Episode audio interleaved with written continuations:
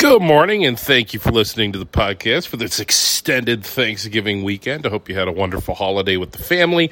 We did, and I'll get into it a little, but unfortunately, did have some sad news come down. This actually just happened late last night, Saturday night. We got the phone call that uh, Ryan's grandfather passed away. We called him Papa the Great. He was um, because he was a great grandfather to Leo, so that's how he got that name. Um, he was uh, was a war vet. He was a good guy. He was uh, married. Uh, he was on a second wife. His his let's see my my wife's biological grandmother. She's still around, Grandma Jane. He was married to uh, uh, uh his second wife was Rose, a woman named Rosemary, wonderful woman, who's also still with us. Um, and uh, I really just feel bad for her and grieve for her. They they were just been so kind to me. They welcomed me into their family you know, some 13 years ago, and um, have just been amazing to my son. They were, he was a phenomenal great grandfather. He had been sick uh, a couple of times. You know, it's interesting. In the 13 years that I knew him, he had gone in in and out of the hospital a couple of times, and been really, really close to the end before, and kind of bounced back. He was one of the strongest men I knew in that way and I had I had heard that he did that even once before I knew him. So early on in my relationship with Ryan, maybe just a couple years in, he was in the hospital, and you know I, I don't remember the exact thing, but it was it was sort of a touch and go, and then bounced back and was was back. Right, happened again about a month ago or so, where he was in the hospital and bounced back, got released from the hospital, um, ended up at the Jewish home, and, and unfortunately then uh, took a turn for the worse towards the end, and, and it just kind of happened quickly, which is exactly what happened with my grandfather, too, by the way. My grandpa Pete, who uh, died at the age of 91, up until about two months before he passed away, my grandpa Pete was going to live to be 100. I mean, he was like, you, you could just, there was no stopping him. You know, I remember, I think when he was See, when he passed away, he had just turned 91. So the summer that he was 89, so what, like a year and a half before he passed away, he was up on a ladder cleaning out his gutters of his second floor, you know, of his two story home. So, like, my grandfather seemed like he was just invincible. And, um, when he got sick, it happened fast, and, and he had a couple of months where all of a sudden he just wasn't quite, didn't ha- quite have a pep in his step anymore, and that was maybe a month or two. But it really, even at that point, you know, just a couple of weeks before he passed away, he was still instrumental in in cooking like Feast of the Seven Fishes because my grandfather,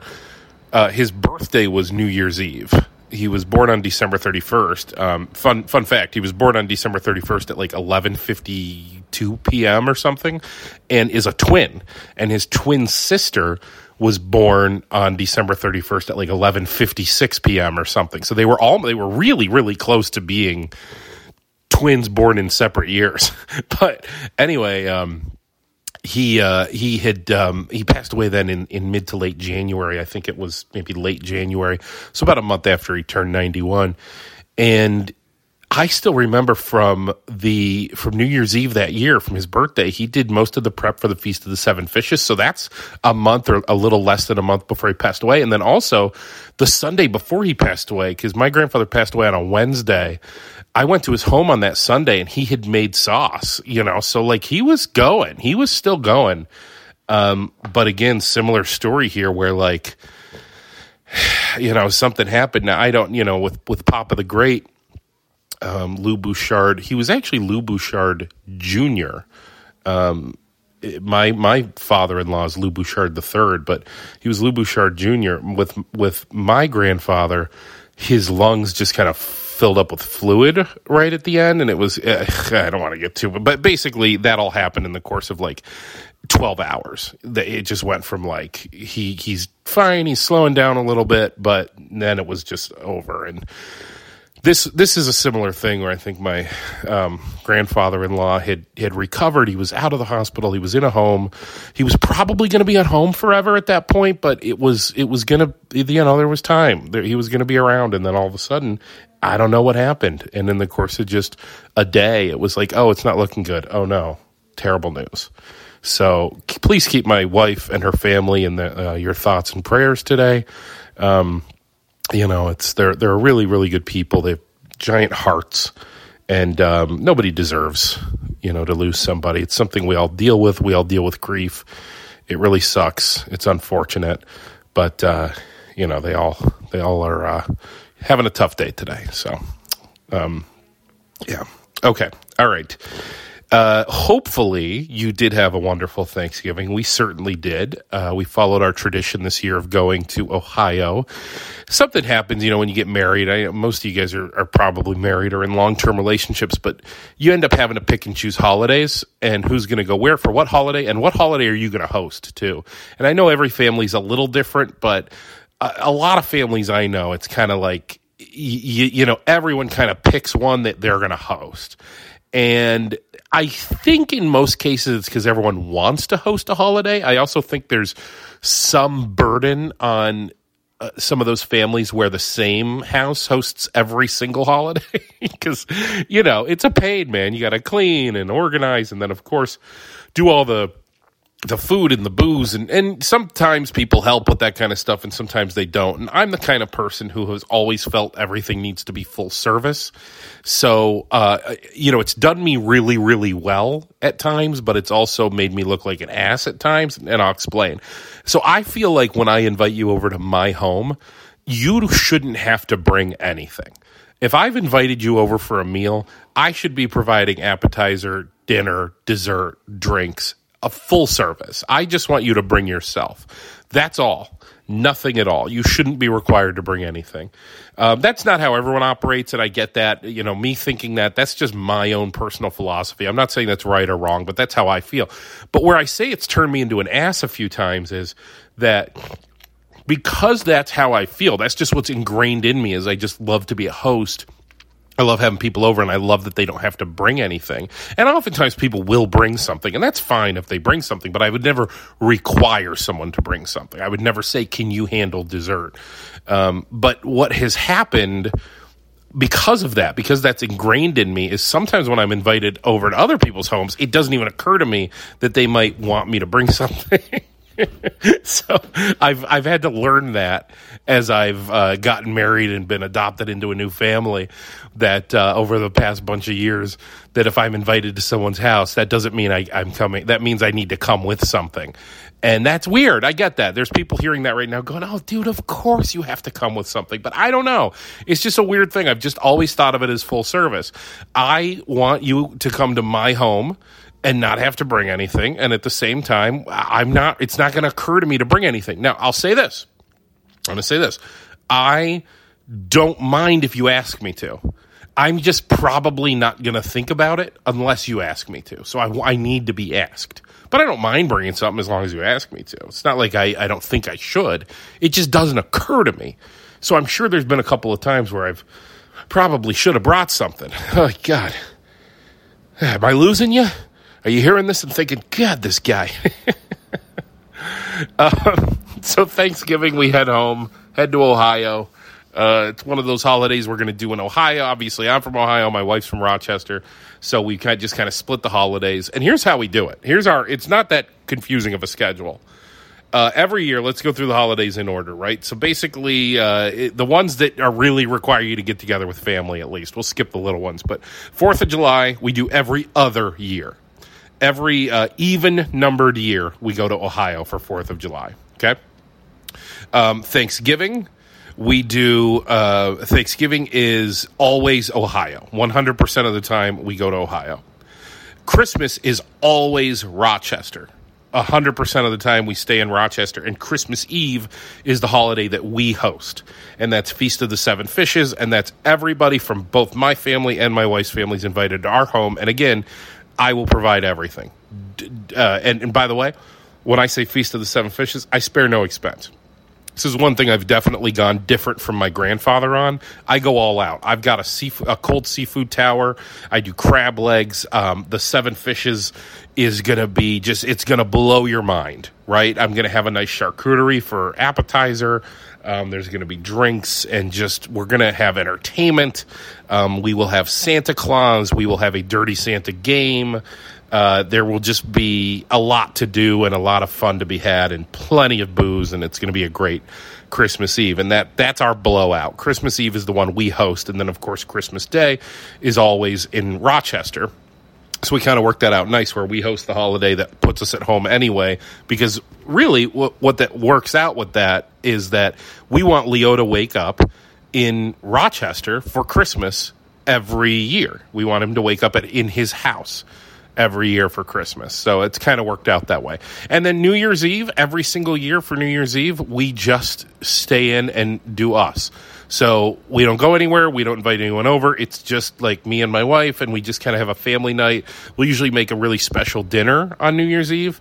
We call it Tarsitano's Meal. It's this restaurant that we fell in love with at a winery that no longer exists in Ohio that does um, like a steak with portobello mushroom and gorgonzola cheese on it and then they do ravioli and salad. And that's it. And, and we just loved that restaurant. Like we just thought that was the best restaurant ever. And so um, that's what we usually do on new year's eve.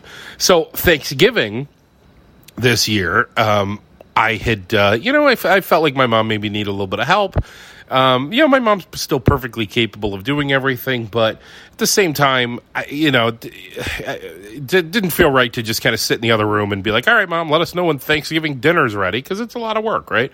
So I said, "Okay, let me let me volunteer, let me help a little bit." And um, there's a bunch of stuff that I've learned over the years from asking uh, some chefs. I remember Jay Speranza, the chef at Tony D's, gave me some really key tips on how to cook a turkey. Um, and then I watch a lot of videos and, and basically came up with a couple of things. And so uh, I'll share a couple of them with you. One is, of course, the turkey and um, what to do with a turkey. Just it's really simple, and probably a lot of what I'm about to say is stuff that you're going to go, "Yeah, dude, I know." But one of the main tricks that is well out there at this point, but maybe not everybody knows, is to cut little slits in the skin of the turkey, the, the big turkey, and put little pats of butter in there. And that's going to help you season, at least with butter, the actual bird also make a rub or buy a rub if you must, but just take a bunch of seasonings.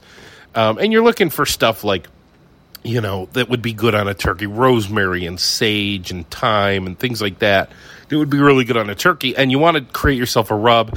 You want to oil down your turkey and then really be generous with your rub. Don't be shy with the salt and pepper either. And really just season that turkey and maybe even get some of that seasoning into those slits. That's one as far as just seasoning the turkey. Another tip is put it up on a rack. Make sure that the turkey juices have the ability to fall down underneath that rack to make your gravy with later. And if you can, chop up some random vegetables. I just put some carrots and celery and onion, I think, down in the bottom of that bay so the turkey juices were falling down into that pan and later that would become my gravy is all those juices that had been kind of just simmering with the onion the uh, carrot and the celery for all that time. When it came time to make the gravy then i would just kind of take after the turkey had been taken out and carved i just kind of took that liquid poured it into a small little pot um, added a tiny tiny bit of cornstarch just to thicken it up and then just a little bit of parsley to, to just green it up, give it a little bit of color and depth. Um, then at that point, I just started tasting it and just kind of dialed it in, maybe a tiny bit of salt and pepper, and that was it. Really simple. But back to the turkey, you know, the next trick I think is that we are taught so much how turkey just can be if you don't cook it thoroughly, if you don't get it to temperature, which is 165 degrees as recommended, by the United States Department of Agriculture, the USDA, that it can be terrible for you. That you could actually cause food poisoning. You could harm people. Uh, quite frankly, it could be a disaster if you don't cook your turkey all the way through. So a meat thermometer is key. But because of that, people, I think, do tend to overcook their turkeys and dry them out quite a bit. Um, and uh, that's just a disaster as well because of well what I just said. Uh, uh, dark, uh, you will th- uh, dry it out quite a bit, and so take a thermometer. Just make sure you're getting in there. You know, you know about how long it needs to go. You can read it online. What is it? A half hour per pound or something like that, or 15 minutes per pound. I don't know. But I think we ended up with whatever the weight of our turkey was. We ended up around five hours. We thought would be about right. And so, right around the four and a half hour mark, I've got my meat thermometer out. I'm checking on it every 20 minutes or so. I'm sticking my thermometer in there. You want to make sure, obviously, the thermometer is getting to the deepest part. If it's a big turkey, you want to make sure you're getting a couple readings at a couple different places, and uh, and just dial in that temperature and you know, pull that bird at 165. Don't let it go beyond. Make sure that internal temp gets to 165, uh, and and and make sure it gets out of there. The other tip is if you're going to stuff your turkey, that's fine as well. And we did stuff our turkey, and I'll I'll tell you about a near disaster we had. You want to make sure that you're temping your stuffing as well, uh, really the middle, because that stuffing, if you think about it, it's in the middle of the turkey it's the one that's going to have the hardest time getting heat to it. And the juices from the turkey drip down into that, end up, you know, in the middle of that stuffing and then only cook to say 135 or so. And then you pull it and you start serving it. And you've got undercooked turkey juices in that stuffing that you're serving. So I did pull my bird. I think I was at 165 and my stuffing only made it to about 135. And instead of putting the whole thing back in, I said, okay, I don't want my turkey to go any further. Here's what I'm going to do. I pulled all that stuffing out, put it in a baking dish, and just finished it in the oven. Now, the scary thing is, at that point, my mom said, What are you doing? And I said, Well, turkey's done, but the stuffing's only at 135. And my mom said to me, She goes, You have to temp the stuffing? And I said, Oh, yeah, yeah. And I explained everything I just explained to you. And she goes, I've never temped the stuffing. oh, how are we alive? How are we alive? Uh, but also, I think my mom in the past has also generally always gone a little overboard on the baking of the turkey. So, what I was saying before about you know maybe cooking it a little too far, I think maybe she ended up safe on the stuffing because she let the bird get just so hot or get to a, a, much higher temperature so that the stuffing probably did get to a safe temperature. Also, and here's the thing that I cannot tell you officially this is not official. 165 is absolutely the temperature at which you are to cook uh, turkey. But I can tell you this now from working in food safety for a living, and that is buffers are always packed in there meaning 165 is the safe cooking temperature. And without going too far, because the last thing I need is anybody to pull this podcast and use it in evidence in a food safety uh, ta- uh, uh, court case that I'm in one day.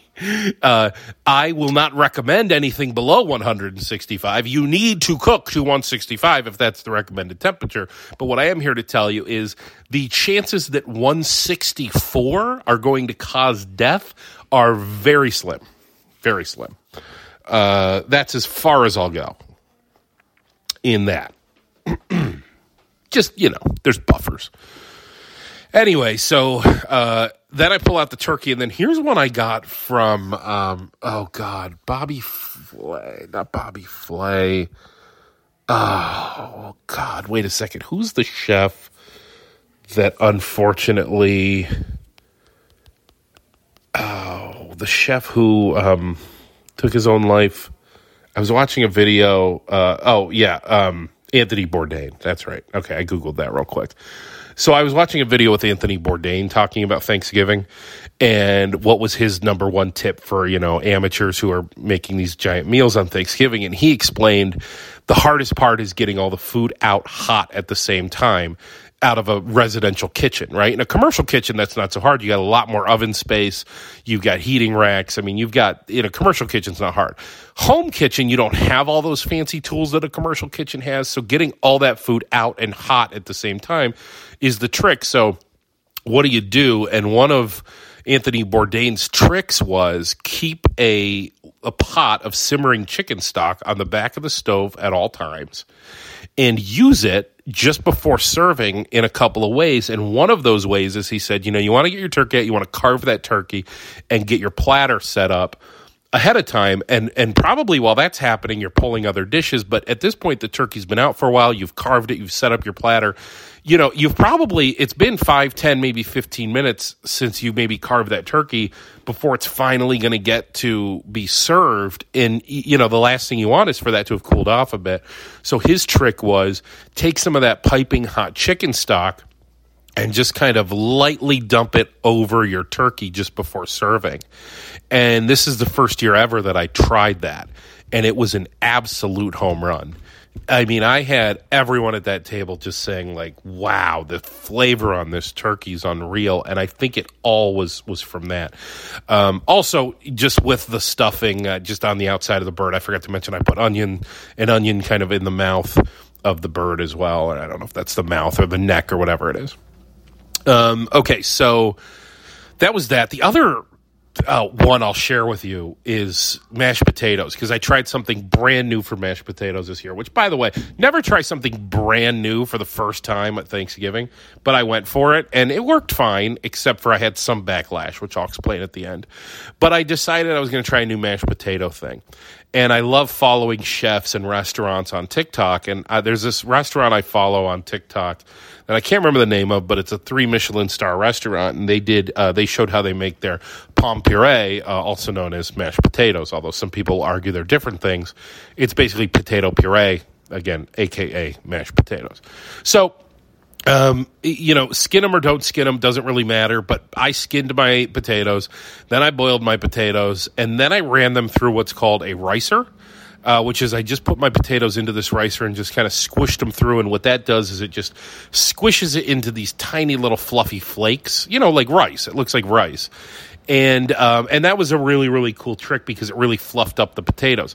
Now the second part of that is I put it then after I had those fluffy flakes, I put it back on heat, and the recipe calls for half the weight in potatoes in butter half the weight in butter. Half. That's a lot of butter. I used a quarter. So I had 10 pounds of potatoes and I used two and a half pounds of butter.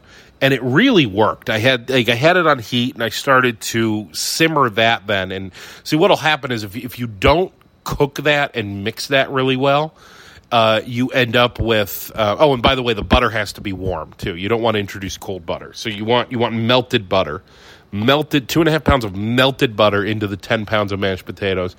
Introduce that over heat. So it's on a it's on a burner with heat so it's cooking. It's starting to pop at you a little bit and sizzle a little bit because you need to kind of emulsify that butter into that potato and um, and then also the next trick was I had some whole milk that I was also keeping warm on the back of the stove. Again, important that it's warm, can't be cold. Warm milk. I introduced a cup or two of warm milk, and just kept on mixing and stirring over heat, letting that kind of simmer. And then finally, you know, a generous amount of salt. Finally, it's still not done. After that comes off heat, now we're going to scoop that one at a time, and we're going to run that through a sieve or a strainer, but more like a what they call a drum sieve, which is this kind of well, you can Google it, SIV sieve, but it's kind of picture like a strainer, but just a a straight sheet of screen. Just put that over a bowl and run those potatoes through it, and it'll be hot. So you need a tool of some kind, and if you want to use a um, like a bench knife or something, or you know, one of those plastic kind of spatula looking things, you can really press that potato through that sieve, and what comes out the other end is just this. Again, I said it at the beginning. It's almost like potato puree as opposed to mashed potatoes. It's just the smoothest, creamiest mashed potato you've ever imagined. And it just was so beautiful. And it's funny because even the next day, then on Friday, I pull out these potatoes and I'm looking at them. You know, now they're cold, they've been in the fridge, it's the next day. And I'm kind of looking at the texture on them and you just, it just looks like a cloud. You know, it's just pure potato. I don't even know how to explain it. There's no sign of any individuality inside there. It's just all just pure potato. And so, really, again, just I was so delighted with how that turned out. I said I caught some shit for it later, though. Um, you know, afterwards, everyone's loving the potatoes and they're saying, What did you do with the potatoes? These are so good. And I explain everything I just said. And of course, my wife is ready to throw up in her mouth because she hears two and a half pounds of butter went into that recipe. And I told her, I go, That's half of what I was supposed to put in. I was supposed to put in five pounds. That felt excessive.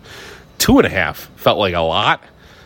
I had also one time a bunch of years ago I had watched my aunt Judy make mashed potatoes, and my aunt Judy um, actually just sold. She owned a cafe, a coffee shop and uh, cafe, and she was the uh, executive chef there. Really, she was the head cook there. And I remember a few years ago watching her make mashed potatoes uh, at our house, and she she used a mixer, like a KitchenAid mixer, to do it, and that's how she got hers pretty fluffy. Um, but again, I remember watching just the amount of butter that she put into those mashed potatoes that day. That you know that day i think i was carving the turkey and i was watching her finish the mashed potatoes. And she was just heaving sticks of butter into that. And I, it must have been a similar ratio to what i use because i do remember that day just being like holy shit. That was half that was half butter what she just served us. Well here i am a few years later doing almost the same thing so i get it so that was thanksgiving we came back on friday i went to work a little friday night then, of course, yesterday, Saturday, prior to receiving the sad news that I led the podcast with, we had a good little family day. Uh, my wife went and, and um, it was Small Business Saturday, so she and my mother in law opened up and worked at Redbird Market all day. We actually had a record gross sales number yesterday, so thank you so much to the community for that amazing support at Redbird Market. That's going really well, and we appreciate your support. You know, it's a seasonal business, and seasonality's tough, really tough. Uh, but November, December is in season. That's when we're busy. So, um, really, uh, you know, it, it's a good exercise as a business owner and understand what it's like to make, you know, a decent amount of your income all with just within just a few months of the year before you go into February, March, which I probably don't have to tell you. February, March is slow season in a town like Fairport, or I think probably pretty much anywhere around here. So, really great at, at uh, Redbird Market yesterday. Um, I stayed up late last night watching WWE Survivor Series. Got to admit, very shocked to see CM Punk come out at the end. No way in my mind did I think that that was actually going to happen. I know there were rumors, but I just did not think that that. I mean, I just thought that bridge had been burned to ashes, and yet there he was. And then here we are, Sunday morning. Uh, we are going out to pick out a Christmas tree. Not going to cut one down this year. Not sure why, but again, I, I only get an opinion in these matters. There's a boss upstairs who gets to make final decisions on things, and I think we've decided to go to Pittsford Dairy and pick out a pre-cut uh, uh, Christmas tree this year um, and a wreath instead of going to cut one down, which I believe we did do last year, which I had a lot of fun with. But I, I don't know. I appreciate just grabbing one from Pittsford Dairy. It's full. First of all, you don't have to cut it down or drag it. Second of all, they tie it right to your car for you which is great. Um, and and it's and they'll even drill the hole in it, you know, which they do at the Christmas tree farm too. But really good. So we're going to do that, and then uh, I think my wife's going to go spend some time with her father today, who who lost his father. Of course, that makes sense. And and then of course football later. Both the Browns and the Bills play four o'clock today. Browns, I think four oh five, which should work out fine. That way, I'll probably get to watch the whole Browns game and then watch the end of the Bills game. So hopefully that's exciting come the end since the Browns are starting 20 minutes earlier than the Bills. I should get to pull that off. Um, the Bill, I, and here's my last thought of the podcast today, and it has to do with the Buffalo Bills. First of all, yes, I am ecstatic about the Browns. I can't believe this is really happening. But again, I think both teams, and, and this just that stage in the season where like it's so volatile. And if the Browns were to win today, it's like, man, keep the good times rolling. But if they lose today, they're playing at Denver, and Denver is a average to maybe slightly below average team, but they're an average team, and the Browns are average to maybe slightly above average at this point. But you know, it's the NFL. Anybody can beat anybody. There, there's no way that you can look at a game like today for Cleveland and say, "Oh yeah, they'll win." No, I've seen enough Cleveland Browns games to know they can lose to anybody. So. Um, by no means, especially this being on the road and it's in the high altitude and it's against Denver, who's not bad. They're not good, but they're not bad. So I think with the Browns, it's so volatile. If they lose to Denver today, it's just going to be a bunch of us throwing our hands in the air saying, uh, well, here we go again. Same old Brownies, you know, got that good record, but now they're going to go blow it by losing to bad teams. Vice versa with Buffalo, same deal, right? You guys had Buffalo completely written off.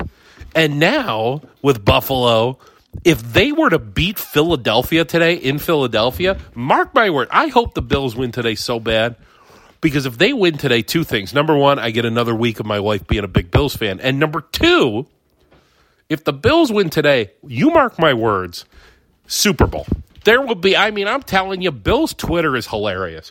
The wheels were falling off, and you guys were ready to completely panic and fire everybody a week or two ago. Or I should say two weeks ago, you beat Philly today going into your bye week. People are going to be using the word Super Bowl again. That's how volatile this time of year in the NFL is. And you know what? I'm here for it. I love it. It's what I'm here for. Okay. I appreciate you listening. Thank you so much for listening. You are amazing, and I owe you so much for being here. Um, I'm going to uh, I'll sign off now. We will talk next week. Wish me luck going to get the Christmas tree. And uh, yeah, have a great week. Bye bye.